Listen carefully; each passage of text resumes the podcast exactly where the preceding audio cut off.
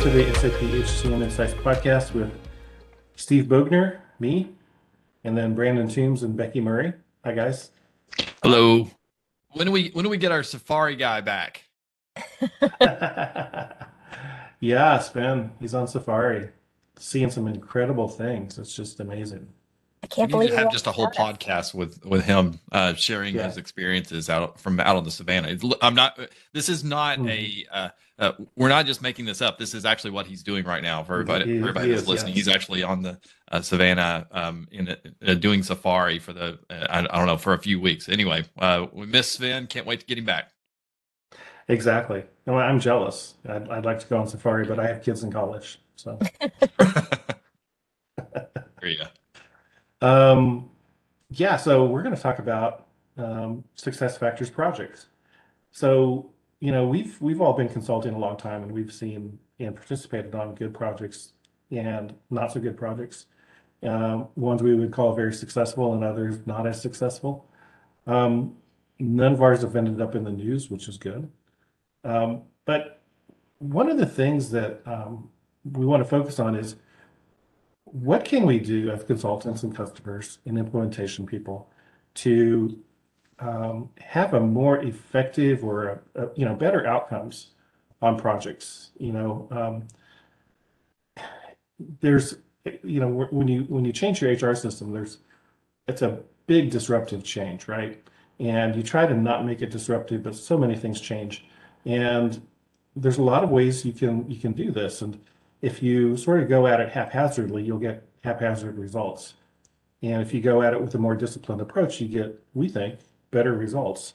So we want to talk in this podcast about you know some of our tips for people who are either thinking of an implementation or in the middle of an implementation. Here are some things you can do to to get better results. Um, and I, I like to say that you know a, lot of these things as consultants that we recommend we've learned because we've made the mistakes right of not doing it in the past. Um, you know as, as consultants we do make mistakes and good consultants learn from their mistakes and make it better next time. And uh, hopefully we'll share that some of that wisdom here with you. So um, becky I'll, I'll let you start. What are what are some tips that you would give customers like early in the project right? So so you know you you've you've gotten your licenses you're putting together a team. What are some of the first things um, that should happen to make an effective project? Yep. I, I, one of the first things I like to do, Steve, is get everyone together and talk about the definition of success. You know, what we see as success for this engagement. Because as you talk to different people, um, business users, shareholders, um, subject matter experts, IT, CFO, everyone's going to have a different definition of success. You know, the CFO wants to stay on budget, the project manager wants to stay on time, the business user wants to, you know, make sure they get the, the data that they need. Um, so come together and hear everyone's definitions of success and then put together a mutual definition of success. Um, and that can always be kind of the the guiding light. That's how you know what you're working towards. And also when when you're done, when you've reached the end of the project, um, because otherwise things can just keep going indefinitely. But yeah, having that um, you know cohesive and, and agreed upon definition of success is key. I mean, it just Mhm. gives everyone um, the opportunity to hear different perspectives, what other people are hoping to get out of the engagement, what they're hoping the system and solution will will provide to them. Mhm. Um, and that way we can all have, um, you know, that joint perspective in mind as we move forward. I, I think that's Yeah. essential. Yeah, that, that's a good point. I I I call that uh, starting with the end in mind. Yes. You know, what do we want this to look like at the end? And then what are the things we need to do to get there? Um, and you know, you, you had a good point about getting everyone together, um, because what does everyone mean? Um, I mean, who are, who is everyone? I think um, it, Very I think it existential pays- there, Steve. Yeah, exactly. Who are we? What is everyone? and I think it's going to vary from one company to another. But I would say cast cast a wider net than you might think you need to do. Right? Um, involve people who you may not think have much to do with with HR and payroll, but maybe it's you know they're sort of on the periphery. Invite them in, get them in. It does a couple of things. One, it makes sure that you're not missing some perspective or some sort of surprise, right? We don't want surprises later. But it also builds awareness and some buy-in to the project, right? Because uh, people know about it, they know about you, they know what's going on. And if you do have to come to them later and say, hey, you know, we've got an issue on our SuccessFactors project that sort of, you know, impacts you, this won't be the first time that they've heard of SuccessFactors. Um, and I think that casting a wider net than you might think you have to do um, will help build that awareness and, and that buy-in. Yeah. And I would extend that also to third parties that you work with. You know, if you're um, if Alight manages your benefits, for example, you know, pull them in because um, you know you might have the same interface to them, right? But you're going to have a different system, and they might have some tips for you on how to work with Employee Central, for example. Um, they have experience doing that. I know that they interface with a lot of Employee Central customers. Um, but bring in those third parties too, maybe in a separate session from your internal people, but bring in those third parties um, because you'll need them later to schedule testing. Um, if you do have some issues, again, it's not the first time that they've heard of this effort, and um, and and they can help you, right? They can, they can really help you um, with how to be successful. But also, you know, bringing them in earlier will help prevent some surprises like, you know, well, what do you mean you don't have a test system? We, we thought you had a test system. No, we test in production. Okay, so now you know that and you can plan for it. Those sorts of things happen. Brandon, do you have any tips you want to share? Uh, yes, Steve. Um, so uh, what I'm going to uh, talk about really is kind of on the client side, um, and is um, you know the clients. This is something that I'm seeing more and more as uh, you know as our labor forces gets uh, really stretched. Uh, but what I see so often now is uh, client teams that are just slammed and they are real they're having a hard time keeping up with their day jobs and yet now they are deciding to take on an implementation um, which you know I, I'm, we're always happy for them to uh, look to the next generation mm-hmm. of their of their solution but uh, what they what I would say is that clients really need to uh, take uh, carve out the time in order to be successful. Um, this if you don't have time really to work um, uh, on this project and and devote the time necessary, uh, then you know I would question whether or not your you know your commitment is enough to really uh, be successful.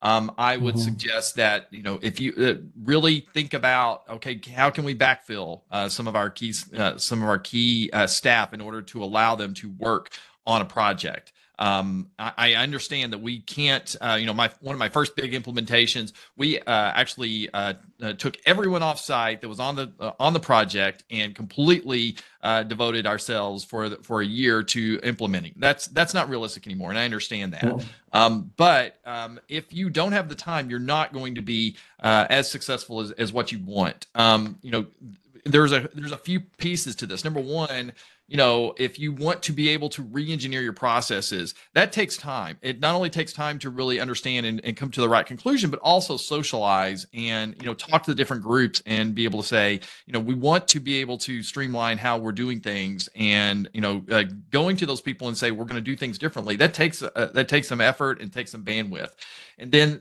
uh, you know looking at it more uh, from a from a, uh, technical standpoint you know you want to make sure that you have your technical resources configuration uh, resources uh, having enough time to really participate uh, in the configuration activities and you know i middle middle of the projects i always want to try to get uh, my customers involved, the people that are going to be uh, uh, supporting mm-hmm. the system later on. I want to get them involved in the process so that they understand um, and they can, you know, they learn by doing. I, at least I know I learn by doing. Um, it, but unfortunately, most of the time, this doesn't happen. And why does that not happen? Because they're too busy. They're working uh, mm-hmm. on too many things. They're they're uh, uh, working on their day job, plus maybe you know supporting some of the training and some of the you know uh, some of the specifications and the vendors and everything like that. And there just isn't enough Mhm. time. Uh, make sure that you have the the the resources because you know what you want to, in addition to just you know getting to the end objective of having that uh, system that you talked about that you want to be successful. You want day one in your system when you go live. You that should be your worst day in the system. And by that, what I mean is that you should be able to get better after that. It- you know, if you've got the team in place that understands the system, then you're going to be able to mold it over time. And instead of uh, of hey, remember right after the implementation when everything was working great and we you know um, uh, you know things were going smoothly and you know how things have gone downhill from there. If you have the team in place that understands the system, understands what you're trying to accomplish, then you'll be able to uh, you know adjust the system over time yourself and and um, you know really have something that can grow along with you. Yeah. You know, I like to um, um, I like to see resource calendars. You, Yeah. you should be able to go to your implementation partner and say, what are the different roles I'm going to need for this project, and what's the resource calendar look like? Yep. Um, and then use that resource calendar to proactively backfill positions before you start the project. And I, I and you're right, headcount is tight, um, but you know you can only get so much out of people uh, before they burn out or they leave or they become they start making mistakes too, right? I mean, I've seen that people get stressed out that they're tired, they're missing things, making mistakes, and that impacts the project too. So, I mean, proactively backfilling uh, prior to your implementation is is a great tip. And and ask, ask for that resource calendar. I think most implementation partners will have that. Yep. And even just honestly, Steve, putting it on an actual calendar, you know, Yeah, um, here's Yeah. when we do benefits open enrollment. So we'll probably be really busy at that time. You know, here's when we're Mhm. doing um, end of year tax forms. So we'll probably be a little busy at this time. You know, what are your normal business peak periods? You know, and map those out and just know, okay, during the project, when this time period happens, our resources might be stretched really thin doing other things. Um, so do we keep it light during that time, or to your point, do we find people to backfill on some of those key activities? for sure. Yeah, yeah. Um, you know, Brandon, I, I kind of uh, smirked a little bit when you said the worst day is the first day of go live. Um, I've always said for payroll, it's the second payroll. Yeah. Um, because we have retro calculations, and we've had data entry mistakes now that are corrected, and so we have payroll impacts. Yes, that second payroll is the killer. Um, and then it's the first year end when you do year end W twos, T fours, and et cetera. It's always a surprise. Um, so I think uh, one of the things that um, I like to also say, you know, maybe from more of a of a payroll perspective, is to to focus on putting in a good foundation. Um, payroll is one of those things that once you put it in place, it's kind of hard to change. It can it can change, but because of all the payroll history and the payroll retro calculation and things like that, it it's tricky, right? So you want to put in a good foundation and you know avoid things like hard coding in your payroll calculation. Um, globalize your your features and schemas, which is um, something some people don't do. I, I looked at one customer system and it looked like they had um, at least three different um, companies in there doing their different things with different naming schemes and different ways of doing things, and it was just a complete mess. Um, and it was it was it was just really um, messy then if you need to change anything. So particularly if you're going to go global, um, you want to put in a good foundation and talk about what do we do globally. So um, you know, it gets kind of arcane, right? When you talk about naming standards and namespaces and things like that, and who's going to do what, you know. Um, but you know, if you have, you know, teams in the in North America, Europe, and Asia, and Latin America, which is you know not uncommon these days in some big companies, um, you want to make sure that all those teams are going in the same direction and and there's no confusion. And again, um, a a good implementation partner should be able to help you get started on that. But it's something that if if they don't bring up, definitely I would ask for. Steve, have we ever done a, a global templating uh, podcast? Because that's I, I would think we probably so. done have done one, but man, that would be a great uh, one to just talk about global implementations and how do you decide, um, Yeah. you know, what you know, what's common, what's shared, what what can be unique and and uh, localized. That that would be really uh, kind of a fun one because I'm sure that we all have all three have a, a lot of experiences, or all four when you start uh, bringing Yeah. uh, Sven back into the Yeah. mix. Yeah, for sure. Yeah, I could geek out on that one for a long time. Uh, Four hour podcast. yeah, Can you get can you get any kind of uh, stats on who makes it to the end and, and, like send them some sort of gift? Right. yeah. They're actually we do have some stats on how many people, what percentage of listeners make it to the end. So funny. It's not a hundred. Fallen percent. asleep and left it on. You know, one of the other things I like to tell my customers um, when we're getting started with a project is that not everything needs to be 100% firm and finalized right at Yeah. the start. That when you go through the iterative cycle, you're going to learn more about how the system is responding, how the processes actually work.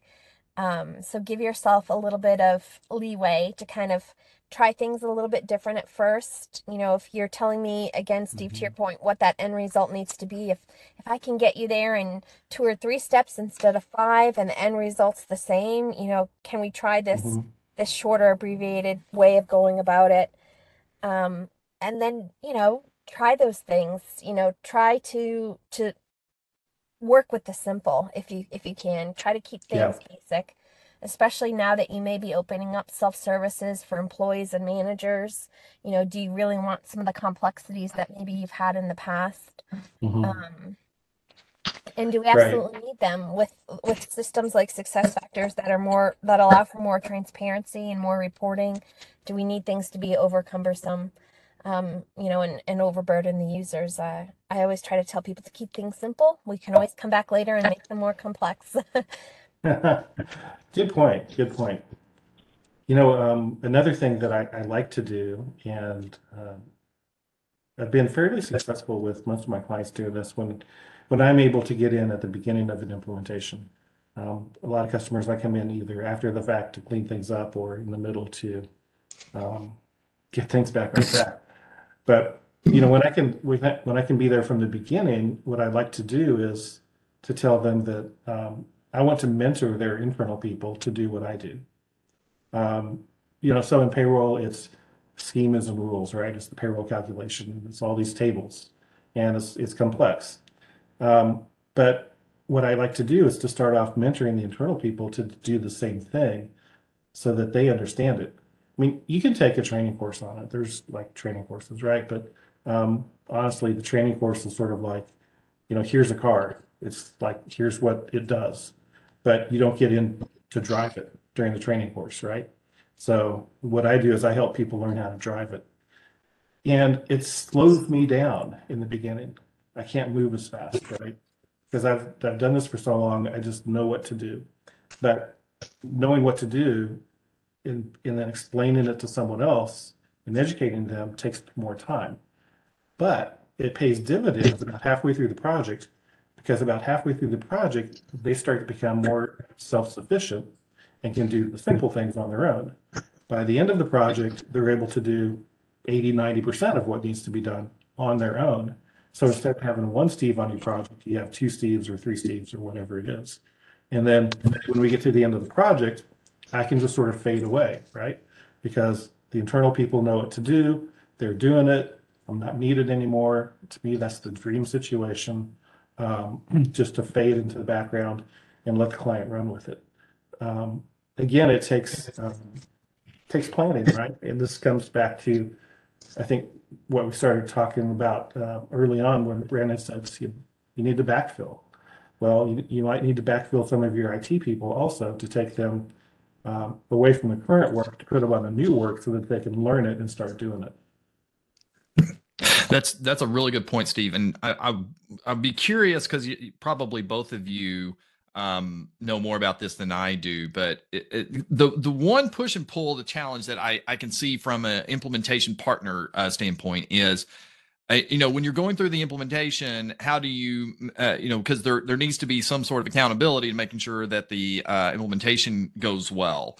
Um, and, and it probably is just as simple as saying that, you know, ultimately the the end results of the configuration, even though you're doing the configuration, um, we as an implementation partner are responsible. We're going to look everything over and confirm that everything looks okay um you know but just making those expectations clear because i you know i've worked with some implementation partners where they're like okay no you we're not letting the customer touch the system during the implementation yeah. and that to me it, it's a huge wasted opportunity when you go that route because uh that you know again um, you know, trying to be successful, tips for being successful. I think uh, we want to make sure that it's their system by the time we're done. I, I and I, Steve, kind of to echo your point, I always say that when I, if I'm my my goal is that uh, you know after go live during hypercare i've just got my feet up and i'm just watching and uh mm-hmm. you know and and uh, like a proud pop if you will you know just seeing everything uh you know uh, humming along. But you know like i said that doesn't always uh, uh happen because of and, and really honestly most often it's because of bandwidth uh, limitations on the client side. I would love to get them more involved earlier on but it's it's a big challenge. Comes back to the backfilling resources right? Being being realistic about the resource requirements is a big deal. All right, I got I've got one more, um, and this one's this one's uh, pretty standard, and I'm guessing that you probably uh, could guess what else I'm going to be talking about, and that is change management. Um, mm-hmm. Don't scrimp on change management. Don't. Uh, that's usually the first thing that drops from the budget um, uh, mm-hmm. for customers. Like, okay, we're trying to economize here. What what do we need to get rid of? Oh, we've got this. We're we're paying for someone to come in and tell us how to um, you know, make sure that everyone is ready to accept this change. That sounds really uh, fluffy. We we can get rid of that. Um, and I'm t- I'm here to tell you that uh, there's usually a pretty solid ROI to your change management processes because it, it, it you know you can look back at a project and sometimes you can have just the best uh, overall implementation, but even with that, it may not it, it may not be accepted and, and adapt you know adopted by the organization because uh, you know, you haven't done the work uh, to manage your stakeholders, get them on board. Uh, you know how you know communicate out what's happening, uh, what's changing, getting everyone um, ready for uh, what's coming. And you know, if you don't spend the time doing that, um, it's it's amazing how things that you know you uh, otherwise you know uh, the the system uh, the the company would just be able to roll with uh, what's going on in the system. The least little thing because of lack of change management can cause the system to just um, not be accepted mm-hmm. and and uh, be seen as a failure. Yeah, like why spend the money to put in a new system if no one's going to use it anyways? if they're not using it, then you know your reports are not going to be accurate, all those types of things yeah. that you're counting on. Um, you know, the other thing to kind of tag along with that, Brandon, is it really drives me crazy when we wait to the last minute to do change management. Like, oh, we're yeah. going live in two weeks. Better work on change management. um, you know, trying to cram everything in at the end, it's just you know there's so much stuff that happens at the end of yeah. a project before go live. You don't want change management something that you could have been working on throughout the life of the this implementation project. You don't want that to be have to be one of the things. Yeah that's a good point. You know a lot of what i mean brandon you, you brought it up and becky did too. A lot of these issues start with um, bad or unrealistic budgeting for your project. Yeah right? So um, this is, and this is one of the things, and I think we've talked about it since the dawn of time. But um, you know, you put a project out in a competitive bid process, and partners are are sort of implicitly encouraged to have the lowest price, right? Because price is often one of the big factors in getting uh, a proposal accepted. So you know, partners come in with a low price, maybe um, intentionally, maybe not intentionally. Um, some partners make it up on change orders, right? And that's always, uh, you know, it's never a good process, really. I mean, change orders happen, but uh, it shouldn't happen a lot. But, um, you know, we talked about backfilling resources, which requires money, change management, which requires money, putting in a good foundation, which takes some time and money. A lot of these things take money, right? And so um, one of the things you have to do is to properly fund the project, you know, to get what you're really wanting to get. Um, you know, Becky, you started off by saying, you know, defining what is success. And I called it starting with the end in mind. So if you say, well, this is where I want to go, what do I need to do to get there? And what, how much money does that cost, right?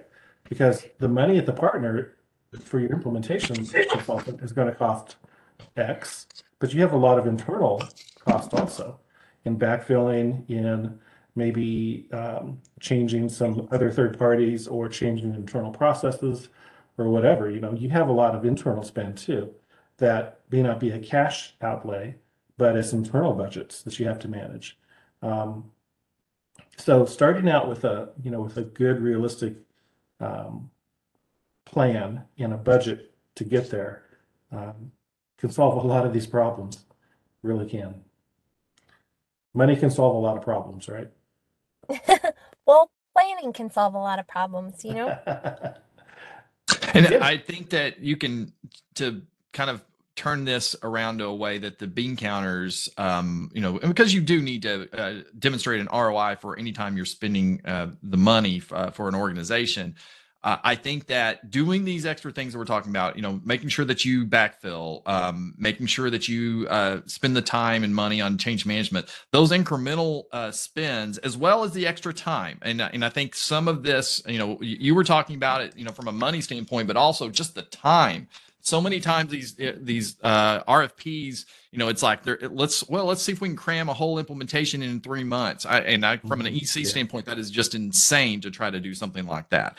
Um, the, what you want to do is, you know, uh, that extra spend that you're going to have um, is going to be worth your time and your money, and you're going to get a better ROI over time to have a good implementation that uh, the the business is ready to support. That's going to be, you know, uh, you're going to get a lot more business value and and uh, financial Mhm. value out of that, as opposed to just kind of jamming it in and then guess what? By the way, a lot of times doing things the wrong way ends up being more expensive in in the in the long term than doing it in the right way in the first place.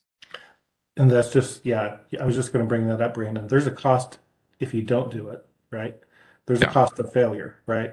So if we, if we, if you don't fund your project, if you, well, if you don't do things well and you fail partially or, or completely, there's a cost to that. Or if you don't meet your expectations, there's a cost to that. So that's something that I always consider people to look at is, okay, so it's going to cost fifty thousand dollars to backfill a payroll manager for a period of time. Okay, well, what's the cost if your current payroll manager um, can't stretch enough to meet the requirements of the project and gives in- incomplete or bad requirements, doesn't do complete testing because there's just not enough time, or that they're run so ragged that they leave the company and then you've got to find someone else. You know, what's the cost of failure? What's the cost of not doing some of these things? Um, because honestly, I mean, it's for HR and payroll projects, the trying to get a firm ROI is is near probably nearly impossible. And I'm not sure that that's always that's not always the best reason to to do it anyway. I mean, you want to focus on the benefits of employee experience and employee engagement, and um, you know those are the things that move the needle for HR systems. I think. Yeah. And I do think that we're we're on the precipice of being able to provide more analytics around um, you know showing some benefit from the endeavors that uh, HR embarks upon. Uh, Mhm. I think that that you know that's a probably a topic for another day, but you know as we get more data points in the system that we can rely on, I think um, you know executives are starting to see that you know HR does uh, add value, and so by extension, some of the uh, technology that HR needs to rely upon uh, can add significant value. Because if anything you're doing to Mhm. even move the needle a little bit with your employee productivity, um, uh, you know, people are starting to pay real close attention to that. So you know, hopefully over time, we'll be able to those ROI cases will be a lot easier. I mean, because I don't, I don't know anyone that you know, ten years on said, "Gee, I, you know what? I really wish we wouldn't have done that that HR implementation, that uh, that HR system implementation." It- you know, it's self evident. Um, you know, after Mhm. the fact that that was something that absolutely needed to be done. You know, uh, systems getting long in the tooth, not not supportable. Um, and you know you're you're just not ready for the times uh, i think that you know it, it's certainly something we know after the fact but i think that there is going to be analytics to back that up soon Agreed, agreed. Well, these have been, I think, some some good perspectives and good good information for listeners to consider. Um, you know, if we left something out, dear listeners, let us know. If you disagree, let us know that too. Um, you know, we're always open to learn things and and have you know good positive discussions on this. This is what this is what we do. We could uh, talk about this for a long time, but I think we'll Yep. cut it here and uh, thank the listeners. And you know, um, we'll see you in a couple weeks with a new one.